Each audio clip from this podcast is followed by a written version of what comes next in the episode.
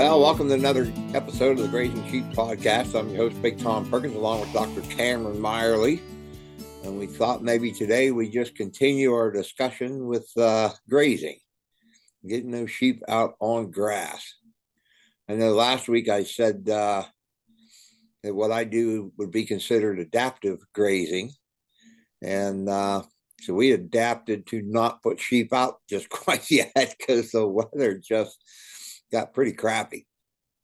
Yeah, I know where those ewes are at there in, in central Ohio. We were moving some fence and rain was coming down pretty hard and they were shaking to get to get dry and you felt a little bad because I knew how how cold it was going to be. Um, so I guess on that point, you know, in terms of those daily moves, do you offer anything for shade or with your new paddock uh, development or or design? Do you have any permanent or, or temporary ideas for shade in those daily moves? Well, we don't have many trees. Um, all the trees were taken off this farm years ago. So we've been using just old flatbed hay wagons and uh, just kind of watching it sails. And I've got one wagon that kind of crabs a little sideways when you pull it. And uh, the sheep don't seem to mind at all with that. And uh, like I said, we'll hook a couple of those together when we've got a you know a bigger flock. But that's pretty much all we use. And I noticed, uh, oh, last summer we had a couple of weeks there. It was fairly hot for our area, and the sun just beating down. And most of those ewes would be crammed up under that wagon, and then just throughout the day, 10 or 15 would come out and graze for a while, and then they'd come back under, and some more would go out and graze for a while, then they'd come back under. And it does, it seems like if they could get their heads under, they're pretty happy. They don't have to get their their whole body under. Yeah, I had a discussion with a gentleman. This was a couple years ago down in New Mexico. Uh, obviously, quite a bit warmer environment than what we deal with in this part mm-hmm. of the mm-hmm. world. But you know, he had asked like, "How much shade do you need for a for a group of hundred ewes?" And it's like, uh, I I didn't know it was a trick question at the time Mm-hmm. And he said it takes one fence post because that sheep puts her head under that shade, and then you got a line of sheep that sit in the shade of that one ahead of them. Um, and of course, you know, in part, I think he was joking, uh, and then I also think that that's pretty accurate. You know, I know another example. Uh, I think a lot of individuals, not that shade isn't important, but we maybe place too much emphasis on it depending on your environment or uh, you know what your climate is had a picture sent out to a couple of friends a couple years ago uh, of just some ewes that nestled themselves down into some some tall fescue uh, that was pretty high and were just laying as still as possible mm-hmm. uh, head flat against the ground and it's like oh what's wrong with you well i walk up to them they take off running yeah. Um, and what was interesting to me is there wasn't a single fly on them. Um, yeah. And so that picture I sent was captioned with, you know, the flies don't bite if you just play dead. Mm-hmm. And so, and it, you know, just fascinating to see those animals working out in that environment. Um, certainly, I think there's probably some some more work to be done on the the color side of things. We know what happens to cattle with different hide colors mm-hmm. uh, in different regions of the U.S. and and some temperature differences there. But uh, yeah, it's just interesting to watch that grazing behavior out in an open, an open warm area. Yeah, I was at a grazing conference. I was back in the '90s, I guess, and they were doing a study with Holsteins to see uh, if color affected milk as far as you know them being out on pasture and i and it, a lot of it had to do with you know the temperature and, with uh, red and whites versus your traditional black no, and white was, Holstein it, it, I guess cows that were Holsteins that were more black as compared to having more white. Gotcha. And, uh, the result of the study was that the white ones were a lot easier to find at night. That's what they came away with. Right. They just couldn't find a whole lot of difference in that. but I know, like I said, with the sheep using the, the hay wagons, it's it's worked fine. Um, so how many do you really, think you can fit underneath one? What's that? How many can you fit underneath one hay wagon? If you didn't want them there, you could probably get all of them under there. It's uh, I don't know. It's uh, so we've had, I guess, maybe close to a hundred uh, ewes out with lambs, and we've used two hay wagons, and they didn't. No one seemed to be, you know, crushed in the middle, kind of a thing. And um, you know, as that sun kind of moves, that hay wagon starts to cast a bit more of a shade. But it was only a few hours in the afternoon, and then they just seemed to be back out grazing. And like I said, it never seemed like everybody was under it. And um, when it rains, the only animals that go under it are the goats. They just go under and kind of stick their heads out and, and watch. And and behind that we have a, a mineral sled that also has. Uh, we're still running uh, forty gallon water tubs, and we can mount two of those water tubs sideways on that sled. So we pull that wagon, that sled is chained to the last wagon, and it just comes right along with it. So you hook up one time and you move shelter, mineral water at yep. one single point in the day. Yeah. And, and haul those over. And I guess what what time of day are you looking to move those things? We've been moving it uh I guess late in the afternoon. Really for two different reasons. Uh everything I've read uh says that the Brix levels are the highest in those grasses in the in the middle of the afternoon. And um now, what's a Brix level? As far as I understand, that's the nutritional level of the sugars that are in that grass. Yeah, a sugar measurement. Yeah, and so that's when it's highest is in you know sometime in the afternoon because it's had uh, lots of time to do all that photosynthesis. I guess is what brings that sugar level up. Um, the other part of that too is then just I don't know if there's any research done on it or not, but we know parasites move in that dew level. And in the mornings, that dew is a lot thicker than it is in the afternoon or in the evenings. So we kind of feel like uh, if we're moving then and they're coming in and doing a pretty hard graze right away, uh, they're just not picking up as many parasites. And they're grazing pretty hard at that afternoon move. I would oh, yeah. you say just just watching behavior at that time of day do they graze at the same intensity or, or speed when you move them in as what they were in that previous paddock it seems like it they're they're just uh, hustling through picking all the best stuff you know sheep don't I, I know with the cows they would walk to the furthest fence and then stop put their heads down and start eating and sheep they just they never stand still they just keep moving around, moving around, moving around, moving around. And uh, it's always like, oh, that looks good. I'll eat that. Oh, look at that over there. Oh, yeah. And they just kind of seem to flip from one plant to the other. And we like to tramp a lot of grass down, so that's works to that that advantage as well. I don't know what happens in the morning when that dew is back on, but a, a good bit of that grass is is fairly tramped and you'll see them kind of spread out more in the morning, just picking here and there. But we move, make that move in the afternoon. I walk to one corner of that fence and yell for them to come, and they all come gathering up. You open that gate up and stand back because here they come. Yeah, I guess my thought or question that maybe some other individuals are curious about. So you're trampling that grass down. So obviously we're affecting uh, what we would see as normal growth pattern in our our forage species. So I could you explain a little bit on your rest periods, kind of what you're shooting for, and then um, maybe why that is, and also on that tramp trampled grass, you know, grass that you're incorporating onto that soil surface. What type of regrowth or timeline of regrowth do you see in those heavily trampled areas? Well, I guess the second part first. The uh, it is amazing how fast that starts to regrow.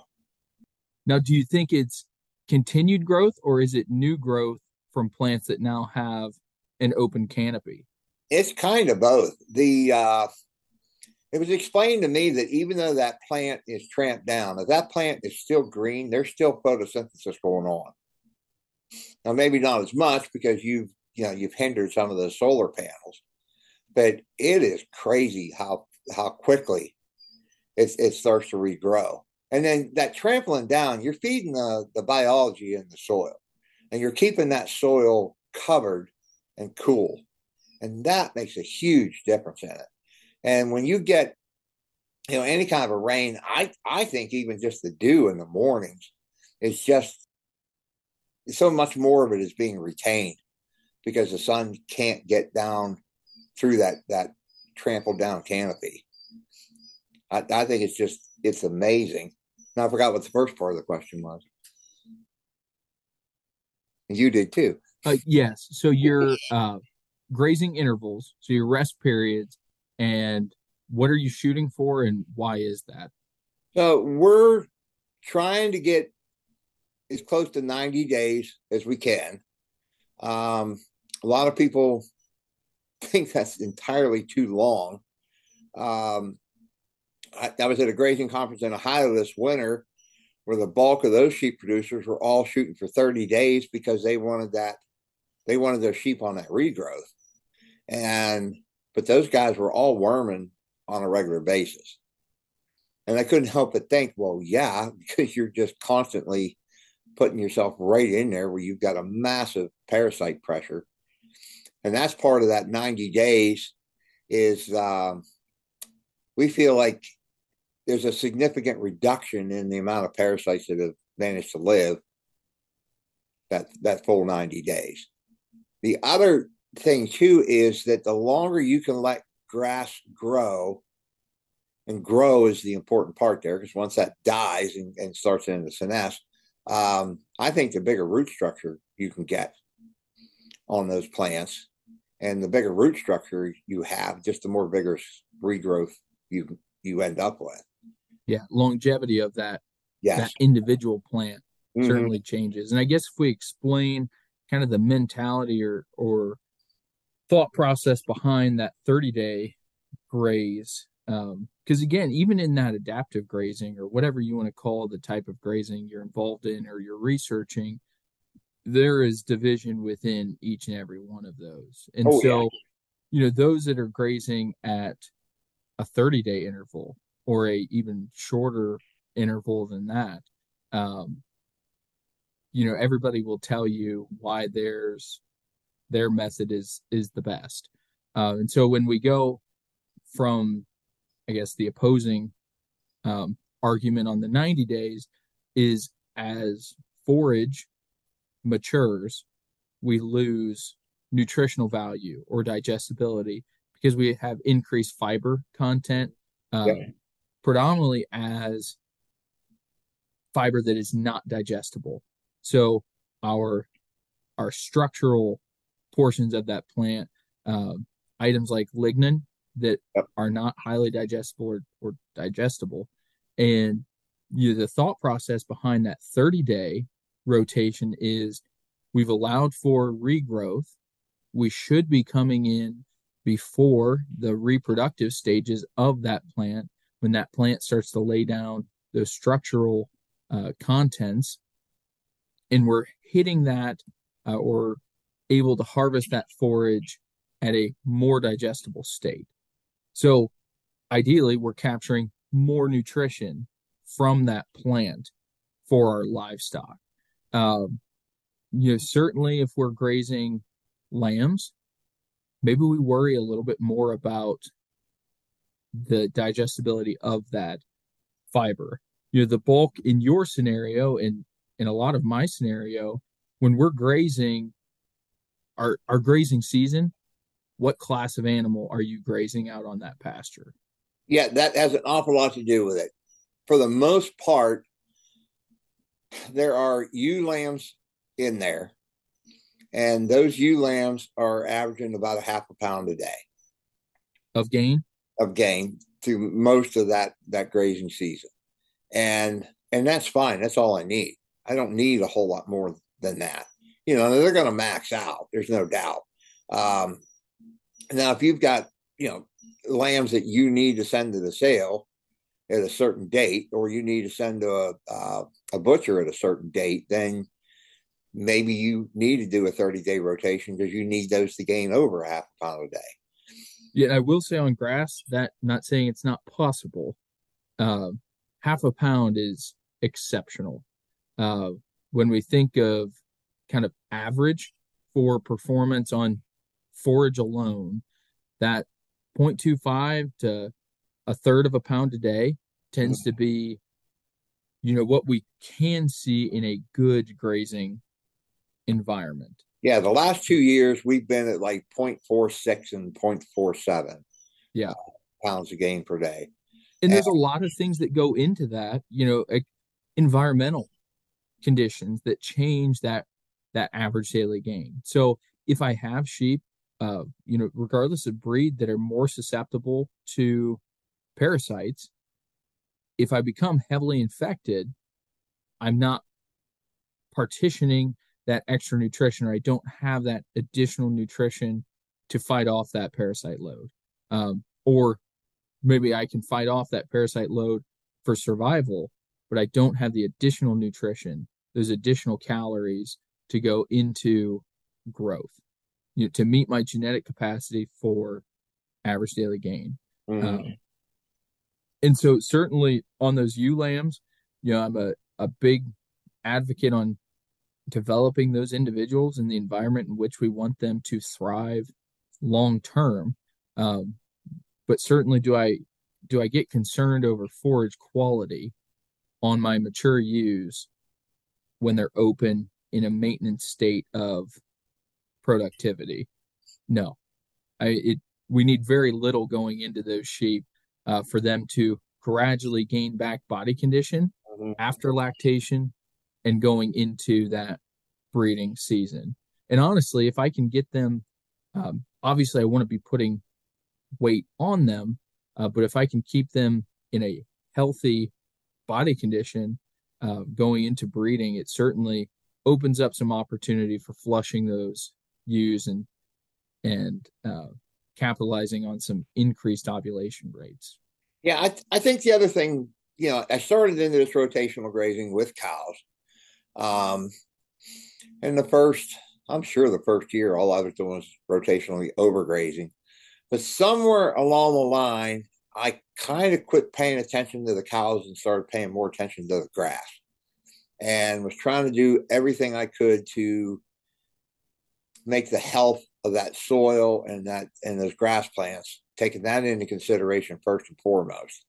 And what that has done is just produced a heck of a lot more grass.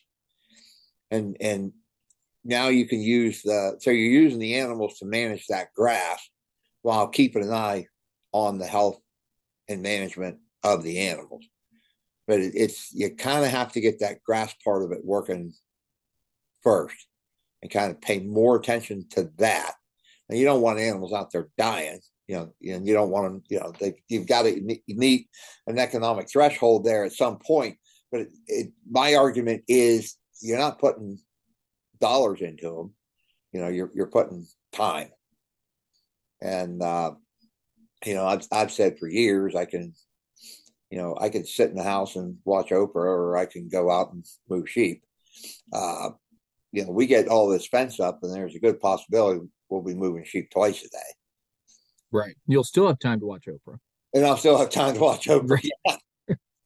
and I think, uh, I think, I think when we do that, I think we might be able to in- increase that, uh, that half a pound to, you know, maybe to three quarters of a pound. I don't know. Because I think they'll uh, they'll just constantly be on better grass. And I think the other part of this too is, you know, when we we pull those those sheep off that pasture, move into the next paddock, you can reach down and pick that grass up, and it's still you know six, eight, sometimes ten inches tall. You're not uh, you, they're still getting the best of what's in there they're not uh, they're not grazing down into the the stock that's heavily lignified. I'm perfectly fine with them taking off, you know, just just leaves and just nipping the tops of things, and and um, and I know there's a lot of talk about weeds that are in pasture, and my argument is if your sheep will eat them, they're not really weeds. Right. I know with the wagons, we've got a few spots where we still have some broom sedge. And so we tend to park those wagons right on top of those broom sedge patches. And uh, we figure if nothing else, we're probably raising fertility there. And maybe the hoof action and so on is going to knock some of that down. Um, we had a, a, hillside that was kind of covered with briars. And the year that I was so sick, CJ kept taking round bales and putting out there and just letting those cows eat those round bales right where all those briars were. And there's very few briars there now. And uh, we think we could do the same thing with with sheep as well. You know, part of that is, you know, I'm sure the hay is helping out in that situation, but so is just having the animals concentrated there. You're just kind of changing the the biology that's in that soil right there. Yeah, I know we've got some areas on that bale feeding or purposeful you know feeding of of stored forage for soil fertility purposes we went through and cleaned out some some fence rows here this spring you know last fall and had burn piles and we know what happens in those dead areas where we had yeah. to burn burn stuff and so didn't have a whole lot of option of where we took the piles uh, because i didn't want to spend all day dragging trees you know half a mile away mm-hmm. and so went into it with the thought process of, you know, we're going to clear this ash off, um, you know, get it to to grade to the rest of the field, and then you know, we've got some compost we're going to put on, and the plans to feed round bales out on those sites, uh, specific to where we burnt that brush material, and see what happens. Uh, yeah, uh, just to see if we how quickly can we improve that soil or fertility where we know you know we've we've had some detrimental items happen there. Uh, so a couple questions on you know what you just brought up in terms of you know, you mentioned the gain with an additional move in a day you feel that you can increase productivity. On the genetic side of things i know you've shared that you're involved with nsip and that's a value to you. What are the keys that you look for in selection for your sheep uh, maybe even outside of NSIP, that provides you the information to say these lambs are going to perform out on pasture uh, when we we go to rear them on a forage based diet. Uh, how do you look at at that genetic selection to increase that growth out on grass? Well, I guess one of the big things we're looking at is parasite resistance in in the rams to reducing environmental factors. Right. Yeah, because it's uh, you know we know that parasite resistance helps not just in in parasites, but uh, just immunity to a lot of other things. They just seem to be just overall healthier lambs.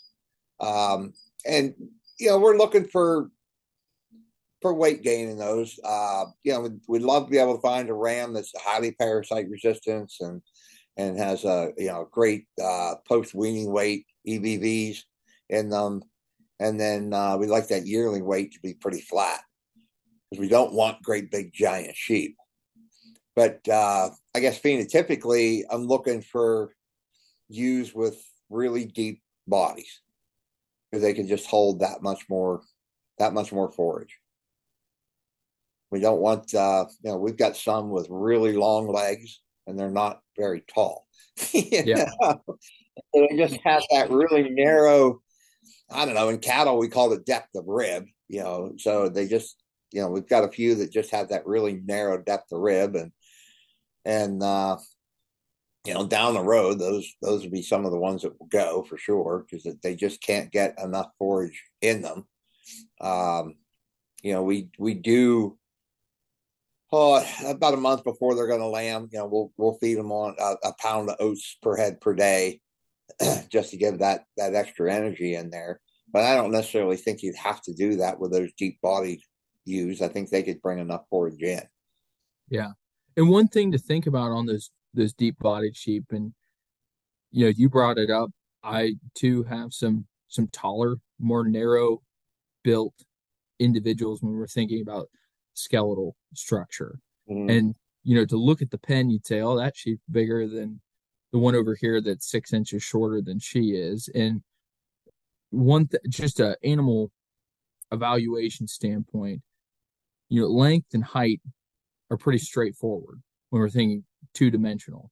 Uh, when we start to add that width or that depth, uh, it, it results in capacity. Yeah. And that capacity almost adds an exponential factor to weight capacity mm-hmm. um, or what those animals weigh. So I know I have shorter, both in height and length, individuals in my flock that again to look at just from a two-dimensional side view you would say oh they're they're smaller animals but actually weigh more than those that maybe have additional air underneath them um, just because they don't carry that width and, and capacity the ability to hold weight um, in them. So when we're thinking about body weight you know the big thing is you know ties into marketing uh, but also maintenance of that animal what we have to feed 12 months out of the year.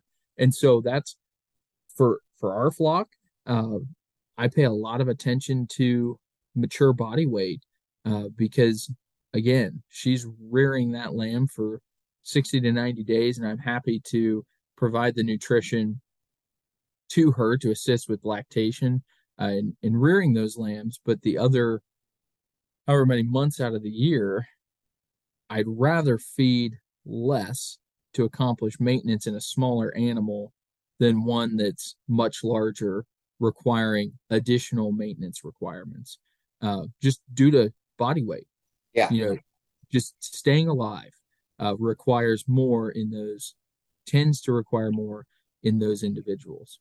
Um, I notice in those narrow body ewes, they will lose body conditions so much faster than those those deep rib ewes and uh, I my guess is just because they cannot get as much in them. You you have to feed a, I guess a, a higher calorie concentration of, of whatever they're eating. That just that yeah, they just have to have more calories in it. Where it seems like the others, that's not such such a big deal because they can take enough in of uh, lower caloric feed, I guess. Yeah, so if we get back to grazing here, you know, you mentioned trample that forage down. So I'm assuming you've then reduced the need or requirement to mow after you move those sheep out of that paddock. Yeah, we do we do very little mowing. Mowing has a lot to do with uh, you know, you want the place to look nice. Kind of a thing. Um, you know, we there's pastures we haven't mowed for quite a while, and you can tell because they've got some all floor rows in and uh, so those are, some of those are going to be they'll get clipped this year and kind of and and then when we do uh, run a brush hog over them just to kind of clean them up, we're mowing pretty high. We're not down there, you know, clipping everything. We're just knocking the stuff off that's you know six eight inches above, and that's it. Uh, when I come up to those multiflora rose bushes, I kind of grab the lever and sink her right down to the dirt and pick her back up again. But uh, but you can see those patches all summer long. That grass is so much shorter, and it's just because you you cut them too short.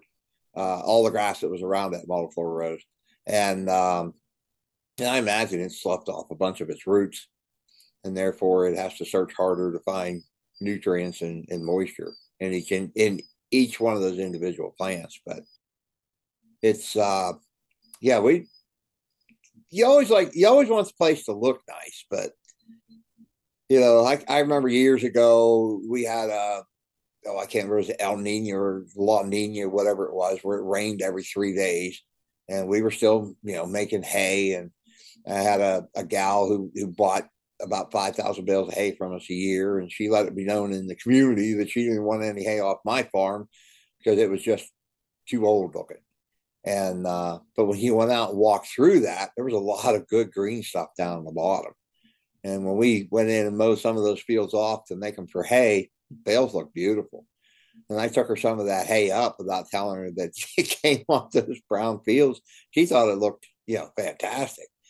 But it is that, uh, so like I said, we, we don't worry too much about it just being this beautiful pastoral looking, you know, kind of a place. We just worry about more what's what's there when you, you know, they always say you, you can't evaluate your field from a pickup truck. You know, you got to get out and walk through it and see what's there. And so from a distance, you look out and you see some raggedy looking plants here and there. And it's not all uniform and not all pristine. But when you walk through it, you're like, man, there's a lot of stuff in here, a lot of good stuff growing. Yeah. And I definitely grew up, grew up on a farm that, you know, what you said, it, you're mowing because you know we need to either a control those weeds through mechanical uh, mm-hmm. through mechanical means and also from the road you know, there's value um, you know looking at those, yeah. those sites and you want that pastoral type view uh, and so that was primarily it was weed control with a lot of items and uh, and I'll be willing to bet that by the time most people get out and mow, those weeds have already set seed. You didn't get ahead of them.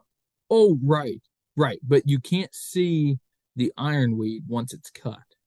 No. I'm not saying it won't come back, but again, it goes back to appearance. Mm-hmm. Um, and so growing up, you know, that was just not that we mowed after every pass, um, but you'd go out and clean stuff up once, maybe twice a year. Uh, and so more recently, you know, with the the expansion of the sheep side of the business, the bush hog has seen very little use. Yeah. Uh, and, and it kind of was um, eye opening as we started transition from those wether type sheep into a production oriented commercial flock. Mm-hmm. Uh, you know, you start to evaluate the time and and maintenance on that equipment and um, what that time can be spent doing other things. Uh, you know, again with a more rotational pattern of of movement.